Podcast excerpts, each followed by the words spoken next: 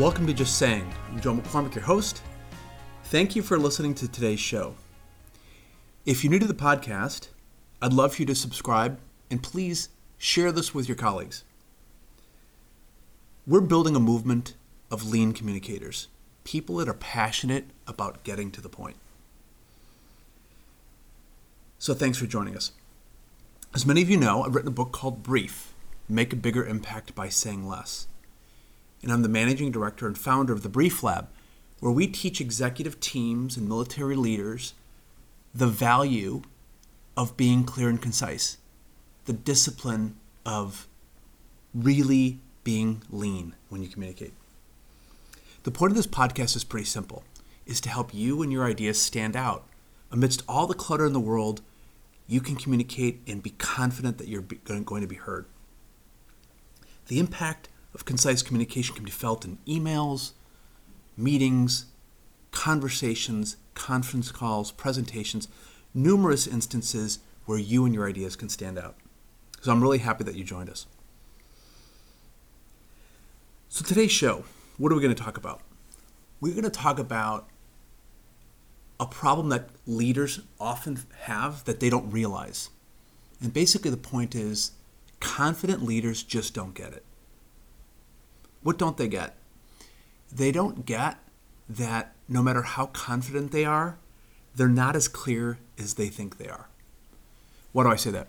My experience with executives, CEOs, senior leaders, accomplished professionals, military leaders, general officers, all of them is when they're communicating and they're confident that they're communicating an important message, none of them think that they're not being clear. They're all convinced that they're being clear. Yet, many of them, if not most of them, aren't being clear in those moments of confidence. So they just don't get it. um, it's not really their fault because they get caught up in the moment of this pushing a message out, making sure that people hear it, and it falls on deaf ears. What went wrong? Well, let's look a little bit at the common traits that many of these leaders share. Um, they're captivating, they're passionate, they're committed, they're prepared, they feel in control, they pay a lot of attention to details, um, they're driven by goals, they're emotional, they have a lot of energy. Their confidence, they exude confidence. Right? They've achieved many things in their lives. So when it comes to communicating, that confidence can be really misleading. What do I mean? What I mean is that just because you're confident and have a lot of conviction doesn't mean you're being clear. I, have seen many examples of this.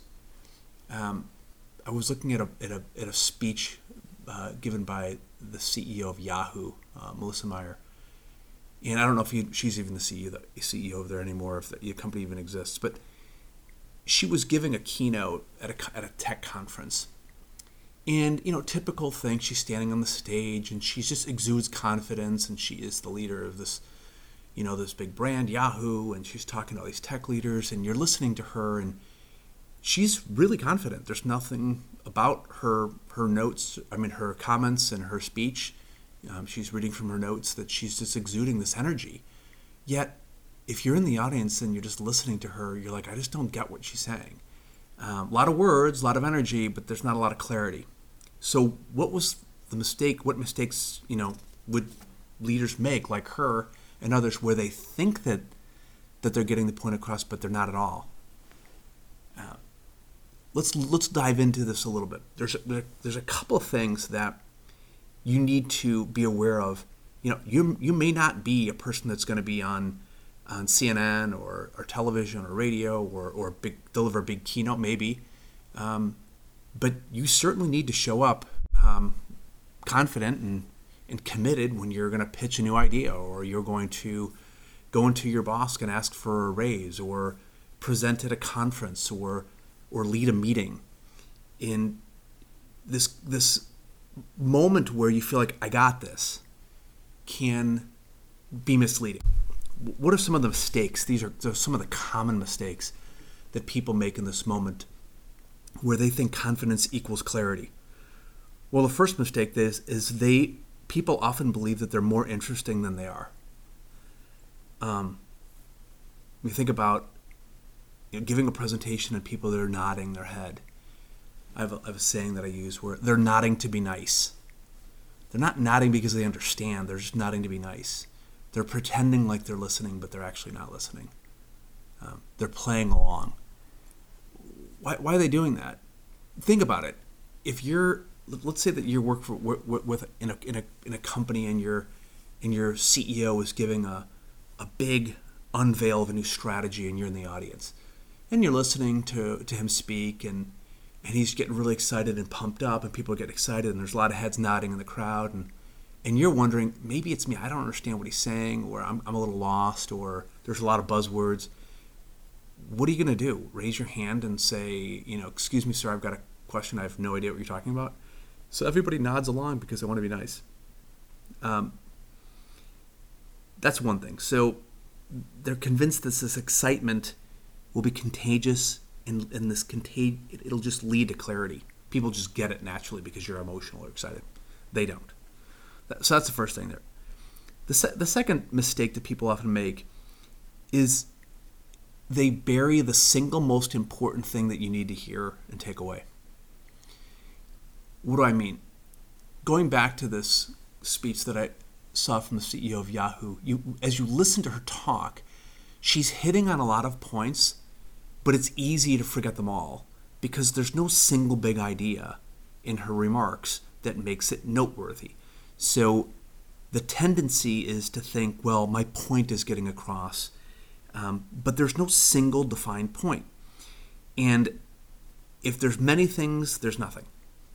That's kind of the, that's kind of the key takeaway. So people feel that in that moment, the more they're talking, um, the the idea will emerge.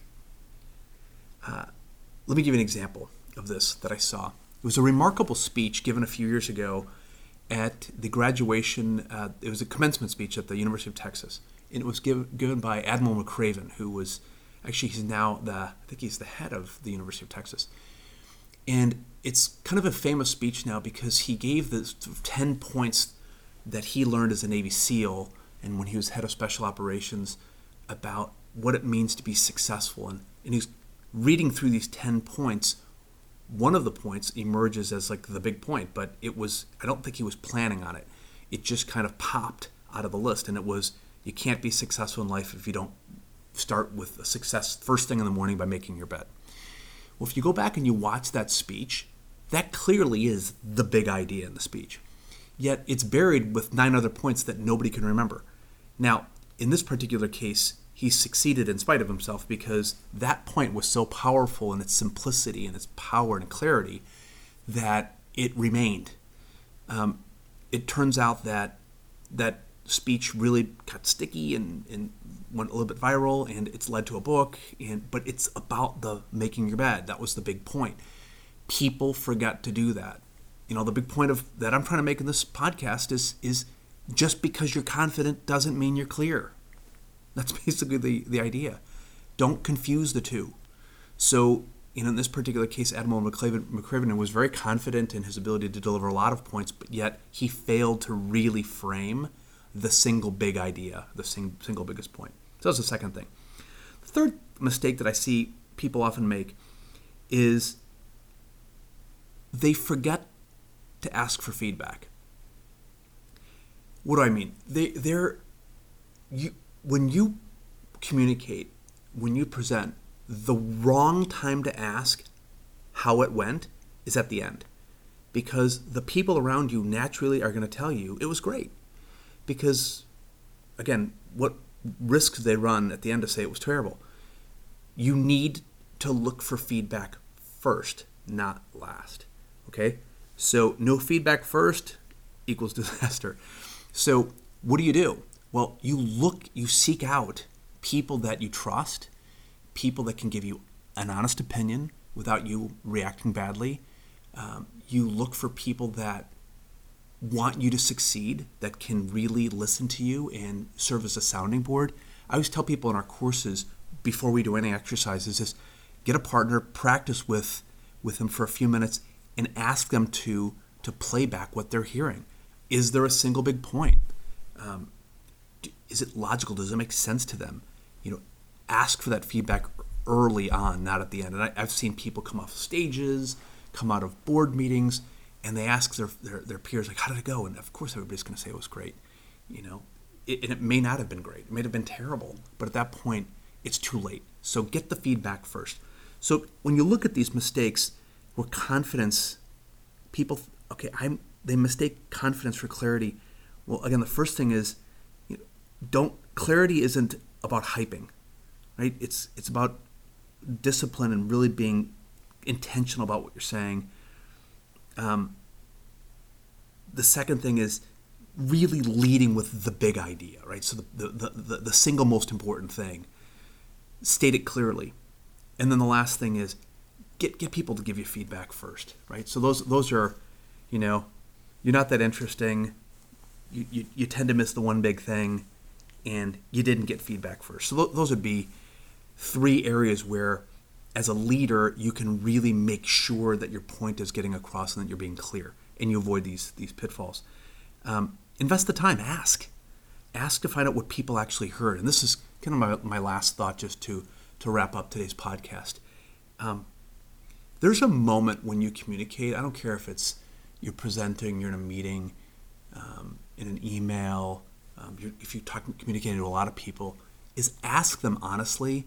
Tell me in ten words or less what you're hearing me say, or in 30 seconds, give me the quick summary of what play back or brief back what you're hearing, uh, what they're hearing you say. In that moment, don't cor- correct or criticize them. Just listen to them because what they're what, what they're going to do is is be a sounding board for for your the, how clear you've been. In, in that moment, you can adjust your message so that the message gets through. Um, and it, but it always starts with asking an honest opinion and having people tell you what what they've heard. Those are some thoughts on the importance of not just being confident, but really thinking, okay, I need to be clear first, regardless of how um, you know how confident I am. Is in, in my work with the military, I often hear this comment when people go off, they finish a briefing, they're like, nailed it, and I'm like, I always tell them like, just because you you, you want to do well doesn't mean you, you, you, did well. So really focus on that the, the fundamental importance of clarity um, over over confidence. Thank you so much for joining me. Just Saying is a podcast meant for you and for sharing, so please help me spread the word that less is more. If you want information on our programs at the Brief Lab for teams and for organizations, go to thebrieflab.com. One of the things that we're use, promoting right now is a team test. It allows you to gauge if brevity is a problem for your teams in your organization. And you take this test, and it'll give you a score. And then there's a, a discussion guide that you can download, and you can lead your teams through a series of five short meetings where, you, like in, in small group discussion, you can start to identify the areas where you can improve um, communication within the team structure so you can save time, you know, gain efficiencies and become more effective as team leaders. Just saying.